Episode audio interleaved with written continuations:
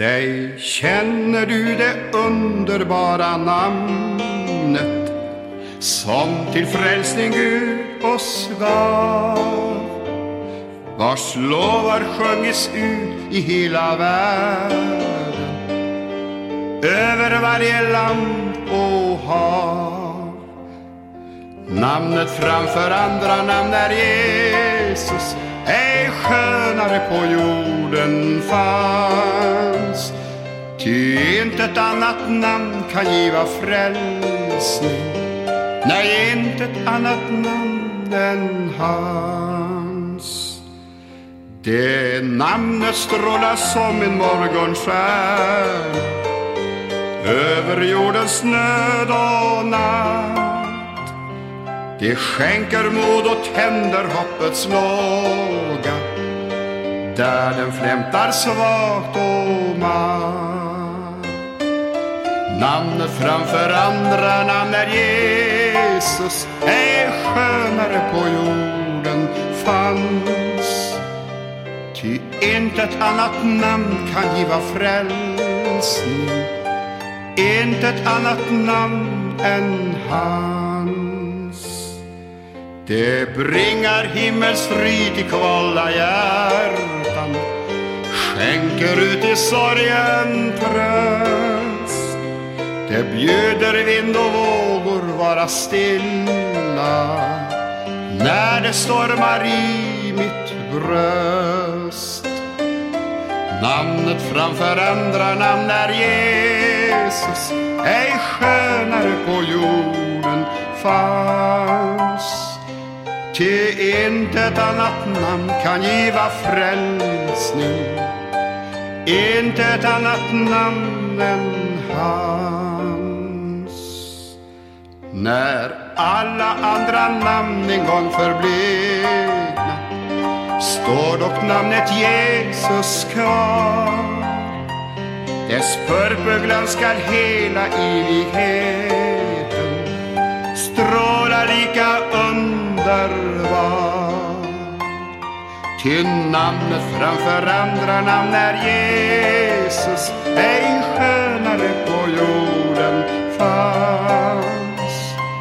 Ty inte ett annat namn kan giva frälsning, inte ett annat namn än hans. Frid och välkommen att vara med en halvtimme här och lyssna. Jag heter Gertrud Johansson och den här dagen har jag tänkt att jag ska läsa ur ett litet häfte som heter En öppen himmel, som är utgiven på förlaget Philadelphia.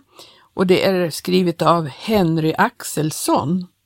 Ett häfte som jag fann och upplever att det var så värdefullt, så jag skulle vilja läsa det. Och det börjar så här. I Hesekiel ett och ett står det så här. I det trettonde året på femte dagen i fjärde månaden, när jag var bland de fångna vid strömmen Kebar, öppnades himmelen och jag såg en syn från Gud. I femte Moseboken elva, sexton och sjutton så står det så här. Men ta er tillvara, låt icke edra hjärtan bliva förförda så att i viken av och tjänen andra gudar och tillbedjen dem, ty då ska Herrens vrede upptändas mot eder och han skall tillsluta himmelen så att regn icke faller och marken icke giver sin gröda. Båda dessa anförda bibelställen handlar om samma sak. Det handlar om himmelen, och dock är innehållet i de två texterna så oerhört olika varandra.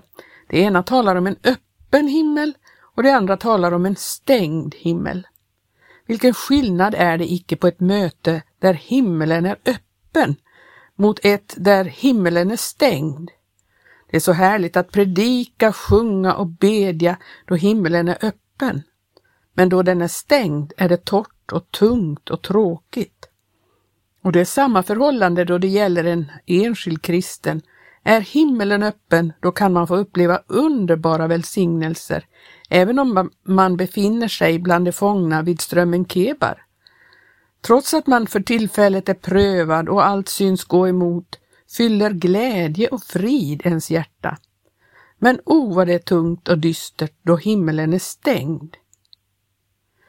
Gud stänger aldrig himmelen. Då Jesus stod på Golgata kors rämnade förlåten uppifrån och ända ner, och vägen in i det allra heligaste, vägen till Gud, öppnades en gång för alla. Gud har aldrig stängt igen himmelen sedan dess och kommer ej heller att göra det så länge nådens tid varar. Pris ske hans namn. Nej, det är vi människor som stänger himmelen för oss själva. Det har blivit så levande för mitt hjärta att, bildligt talat, nycklarna sitter på himmelens yttersida, på vår sida. Och liksom Petrus en gång fick himmelrikets nycklar, så får också vi nycklar med vilka vi kan öppna himmelen över våra liv och så göra det möjligt för oss att få del av Guds välsignelser. Kanske du som läser dessa rader är en av dessa många som går där och längtar efter att bli välsignad av Gud. Ty det är ett faktum att massor av människor, även ofrälsta, längtar efter att få uppleva himmelen öppen. De är trötta på och missbelåtna med vad de får från jordesidan, och nu vänder de sina blickar mot himmelen. Men trots denna längtan stänger de himmelen för sig. Hur mången beder ej, öppna himmelen över mitt liv, Herre, under det att han glömmer eller ej förstår att det är han, den längtande själv, som ska öppna himmelen över sig. I denna lilla skrift önskar författaren förmedla några nycklar som, om de används på ett rätt sätt, säkert ska hjälpa dig, min längtande vän, att öppna himmelen över ditt liv och så blir en orsak till att du blir välsignad. ett. Lydnadsnyckeln. Och när Jesus var döpt steg han strax upp ur vattnet, och se, då öppnades himmelen och han såg Guds ande sänka sig ner så som en duva och komma över honom. Och från himmelen kom en röst, eh, står det i Matteus tre, sexton och sjutton. Den nyckel som Jesus använde här vill jag kalla lydnadsnyckeln. Jesus kommer till Johannes för att låta döpa sig, men Johannes känner igen Jesus och vägrar först att utföra handlingen. Men då säger Jesus, så höves oss att uppfylla all rättfärdighet. Det var för honom ett rättfärdighetskrav. Då döpte Johannes honom. Ofta får man om dopet höra uttrycket, det är bara en lydnadshandling. Jag tycker inte om detta uttryck. För det första är dopet mycket mer än en lydnadshandling. Det är begravning av den gamla människan enligt Romarbrevet sex och fyra. Men även bortsett från detta är uttrycket felaktigt. Det var en olydnadshandling som bringade allt elände av synd och lidande in i världen. De splittrade hemmen, omoralen, dryckenskapen, hatet mellan folken, krigen med flyktingskarornas tragedi, sjuklägrens smärtor, själens ångest. Allt har kommit på grund av en olydnadshandling. Å andra sidan har allt välsignat och härligt kommit mänskligheten till godo på grund av en lydnadshandling. Han som var till i Guds skepnad men icke räknade jämlikheten med Gud så som ett byte, utan utblottade sig själv i det han antog tjänareskepnad när han kom i människogestalt, så befanns han i utvärtes motto vara så som en människa och ödmjukade sig själv och blev lydig in till döden, ja in till döden på korset, står det i Filippibrevet två. Vi kan få uppleva syndernas förlåtelse, frid i vårt bröst, glädje som stannar kvar även under prövningarnas dagar och hopp som sträcker sig bortom tidens gräns. Allt på grund av att Jesus var lydig in till döden på korset. Det är inte något bara att lyda Gud. Du som ännu ej har följt Jesus i dopets grav och begravt den gamla människan på Bibelns sätt, du kommer aldrig att få uppleva den underbara välsignelse som detta lydnadssteg i Jesu efterföljd skänker förrän du är villig att lyda Gud. Men kanske du redan har tagit detta steg och därför tänker då du läser detta, tack och lov, det där är jag klar med. Men min vän, låt mig fråga, du har väl inte kastat undan lydnadsnyckeln sedan du blev döpt? Den nyckeln behöver vi varje dag om vi ska få behålla himmelen öppen över oss. En dag blir du manad att tala med din arbetskamrat eller din granne om Jesus. Om du lyder är himmelen öppen över dig, men lyder du ej är himmelen stängd. Du är manad i ditt hjärta att besöka någon gammal eller sjuk. Då du lyder blir du välsignad, men är du olydig får du gå där torr och kanske till och med olycklig. Det är någon som beder i ett möte, men ändå känns det stängt. Ännu någon beder, men det sker fortfarande ingen förändring. Så är det åter någon som beder, kanske någon nyfrälst, kanske det blottar några få böneord. Men himmelen öppnas både över den som beder och över mötet i sin helhet. Det är någon som lyder. Kanske vi alla nu och då är orsaken till att himmelen är stängd över mötena. Min hustru och jag hjälpte vid ett tillfälle till med ett större möte på en plats. Det var ett par ovanligt varma sommardagar. Lokalen var proppfull med folk och det var mycket tröttsamt och kvavt. Jag var verkligen tacksam för vilan då måndagen kom. Vi bodde mycket vackert vid en älv och fram på förmiddagen gick vi ner till älvstranden och njöt av naturen och vilan. När vi hade varit där nere ett tag kom en av systrarna vi bodde hos till oss med kaffe. Då frågade min hustru, var det inte några gamla och sjuka bland vännerna vilka inte kunde vara med under helgens möten? Nej, svarade systern, jag tror de var med allesammans. Och så gick hon. Och jag drog en lättnadens suck, för jag ville vara i fred och vila den dagen. Efter en stund kom dock systern tillbaka till oss och så sa hon, oh, jag glömde syster N N. Då vi besökte henne sist, där hon ligger sjuk i hemmet, sa hon att hon så gärna skulle ha velat se er en gång till. Hon har varit med bland de trogna förebedjarna hela den tid ni har varit i Kina. Ja, sa min hustru, jag kände att vi skulle besöka någon idag. Jag var inte alls belåten då vi i hettan trampade iväg på ett par lånta cyklar, backe upp och backe ner till det rätt så avlägset belägna hemmet. Men då vi steg över tröskeln från det stora köket in i kammaren där den gamla systern låg, då förstod jag meningen. Himmelen var i sanning öppen.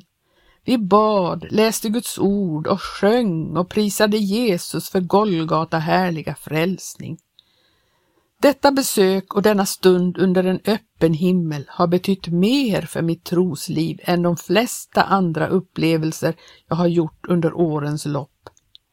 Vad var det som öppnade himmelen över oss? Det var min hustrus lydnadshandling. Lyder du Gud?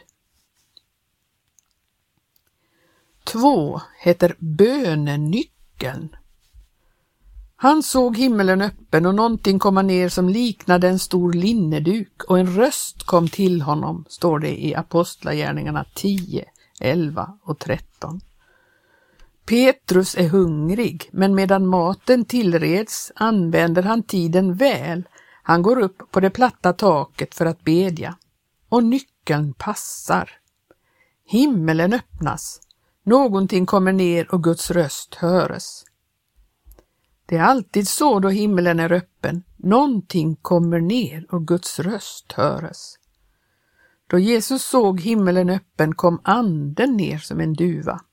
Men då himmelen är stängd kommer ingenting ner och ingen röst hörs från himmelen. Då det gäller att förvara verkligen dyrbara skatter använder man sig ofta av lås där flera nycklar måste till för att man ska kunna öppna. Så vet jag om ett bankvalv där det måste till tre olika slags nycklar innan man kommer in. Tre höga tjänstemän med varsin nyckel måste vara tillstädes samtidigt för att man ska kunna komma åt dyrbarheterna. Och nycklarna måste användas i rätt ordningsföljd också. Det finns ändå ingen plats där så omätliga skatter förvaras som i himmelen. Då måste också flera nycklar till och de måste användas i rätt ordningsföljd om man ska få del av rikedomarna. På en plats där jag verkade en vinter fanns det en ung frälst lärarinna. Vi fick ha mötena i skolan och lärarinnan var trogen deltagare i verksamheten. Hon längtade väldigt efter andens dop och ofta bad hon om förbön. Men det var så underligt. Även om det hade varit öppet i mötet förut så kändes det stängt då vi bad för systern. Jag minns så väl hur hon den vintern ofta bad ungefär så här. Kär Jesus, döp mig i den helige ande. Du vet, jag behöver kraft för att kunna följa dig i dopets grav. Eller, du vet, det är inte lätt för mig som lärarinna att följa dig i dopets grav. Och på många håll var det verkligen inte så lätt på den tiden. Det följande året var det en lärarinna på en plats jag besökte som blev sänd iväg av skolrådet då hon lät döpa sig. Men det var inte så svårt och det gällde den nämnda systern, till där hade andra före henne brutit upp vägen. Under pingsthelgen var större möten med dopförrättning anordnade i församlingens kapell, men lärarinnan hade ej anmält sig till dop. Efter dopförrättningen kom hon dock fram och sa att det var väl bäst att hon också tog det där steget. Och det ordnades så att en stund senare blev också hon döpt. Och hon hann aldrig komma upp ur dopgraven ens förrän den heliga ande föll över henne och hon fick tala i nya tungor, och det utan bön. För att bönenyckeln ska passa måste lydnadsnyckeln till först. Det går aldrig att bryta den ordningsföljden. Men har vi använt lydnadsnyckeln, då passar bönenyckeln. Halleluja! Det känns så väl i en församling om medlemmarna använder bönenycklarna de har fått. Man brukar inte behöva vara länge på en plats förrän man kan säga ganska säkert hur det är med den saken. I Filipperbrevet fyra och sex har vi ett underbart löfte om att vi inte behöver göra oss bekymmer. Men det är förknippat med ett villkor. Vi ska göra våra önskningar kunniga inför Gud genom bön, åkallan med tacksägelse. Hur ofta möter inte oro och bekymmer i ett hem och i ett människoliv? Det är stort att då få förvandla saken till bön. Och Gud förvandlar bönämnet till tacksägelseämne. Pris ske hans namn. Den som beder, han får. Lukas elva och tio. Du beder väl? tre. Trohetsnyckeln. Men han, full av helig ande, skådade upp mot himmelen och fick se Guds härlighet och såg Jesus stå på Guds högra sida, och han sade: jag ser himmelen öppen och människosonen stå på Guds högra sida. Apostlagärningarna sju, femtiofem och femtiosex. Det var inte lätt för Stefanus. Stenarna haglade. Runt omkring hade rasande fiender stängt vägen, men då fick han se hur himmelen öppnas. Åt det hållet kan ändå ingen fiende stänga vägen. Åt det hållet är det blott vi själva som kan stänga för oss. Stefanus såg Jesus stående på Guds högra sida. Det står på andra ställen i skriften att han sitter där, men nu stod han upp för att välkomna martyren hem till den himmel där aldrig mer någon fiende kan störa. Den nyckel som Stefanus använde vill jag kalla trohetsnyckeln. Bibeln talar mycket om trohet. Den talar om trohet i livet, trohet i tjänsten och trohet in i döden. Säkerligen är denna nyckeln den svåraste att använda. Den tanken har ofta kommit till mig då jag har tänkt på vad våra trossyskon bakom järnridåerna får vara med om. Den trettionde april nittonhundrafemtiofyra ställdes i Peking trettioen stycken predika- predikande bröder upp att förhöras. Det var inte första gången, men för många av bröderna skulle det bli den sista. Det ska ju vara religionsfrihet i det landet, men att predika är att föra propaganda. Den här gången gällde förhöret inte tron som sån, utan gällde tjänsten. Om de är villiga att sluta upp med att predika, med att söka vinna andra för Jesus, då ska de få leva.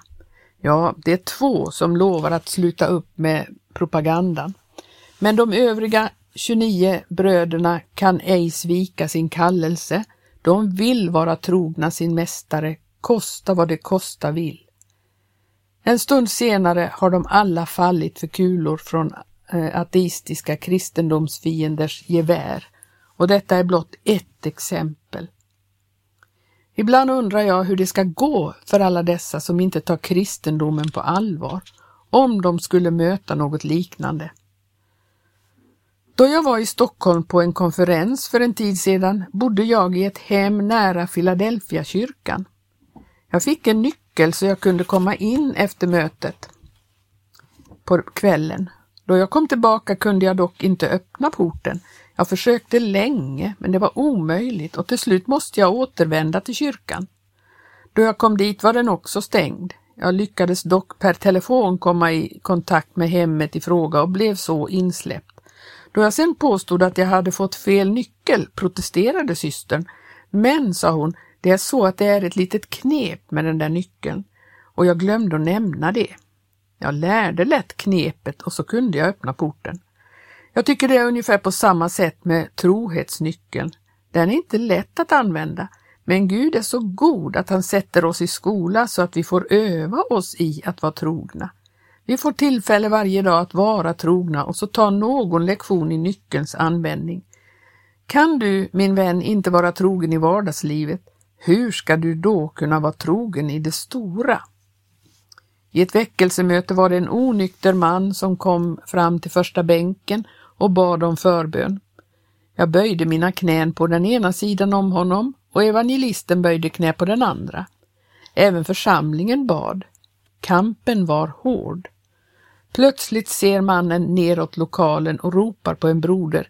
Kom fram du och bed för mig. Det var mannens granne, en broder i baptistförsamlingen på platsen.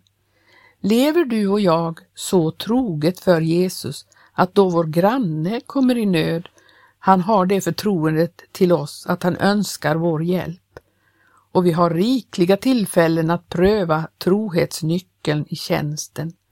Hur är det till exempel med troheten till församlingens viktigaste möten, bönemötena? Många Guds barn får verkligen pröva Gud i nöden i dessa tider. Hur får ej våra troende syskon i Kina lida? Och det är mycket som talar för att svåra tider stundar även för, för så oss såväl som för flera andra länders kristna. Men det är gott att veta att det finns en nyckel som öppnar himmelen då det stängs runt omkring. Pris ske Gud! Det här var ungefär hälften av det här häftet och jag kommer att läsa fortsättningen nästa gång. Jag tycker att det är mycket värdefulla lärdomar vi kan få ur det här häftet och jag önskar att detta kan vara till hjälp för någon människa. Och det, det var som sagt skrivet av en broder, Henry Axelsson, och det är skrivet eh, på eh, ganska länge sedan. Det är tryckt, den är tryckt nittonhundrafemtiofem. Så att vi förstår ju att det här är en, en, en god tid sedan. Men den här brodern var, hade varit missionär i Kina och hade många erfarenheter och hade en god undervisning. Och jag tror att det kan bli till välsignelse att fortsätta läsa nästa gång. Och då ska vi läsa eh, fjärde delen som kallas för tionde nyckeln. Och, och så den sista är vänta Jesus-nyckeln. Och eh, jag önskar dig som har lyssnat Guds välsignelse att ta emot det här. Och nu ska vi lyssna till någon sång i fortsättningen. På återhörande. Det ljöd en gång en stämma till mitt hjärta. Vet du mitt barn vad jag har gjort för dig? För dig jag led så många en bitter smärta. Kom hem mitt barn, ohörd jag älskar dig. För dig jag led så mången bitter smärta. Kom hem mitt barn, o hör jag älskar dig. Jag bar en krona då jag gick här nere. Ja, denna vårda människohänder fick. Den bar ej stjärnor, guld och ädla stenar, men i min panna djupa sår jag fick. Den bar ej stjärnor, guld och ädla stenar, men i min panna djupa sår jag fick. Jag naglad blev på korset där på kullen. På Golgata jag döden led för dig. O, se mitt barn i båda mina händer. Du tecknar där, o kom jag älskar dig. O, se mitt barn i båda mina händer. Du tecknar där, o kom jag älskar dig.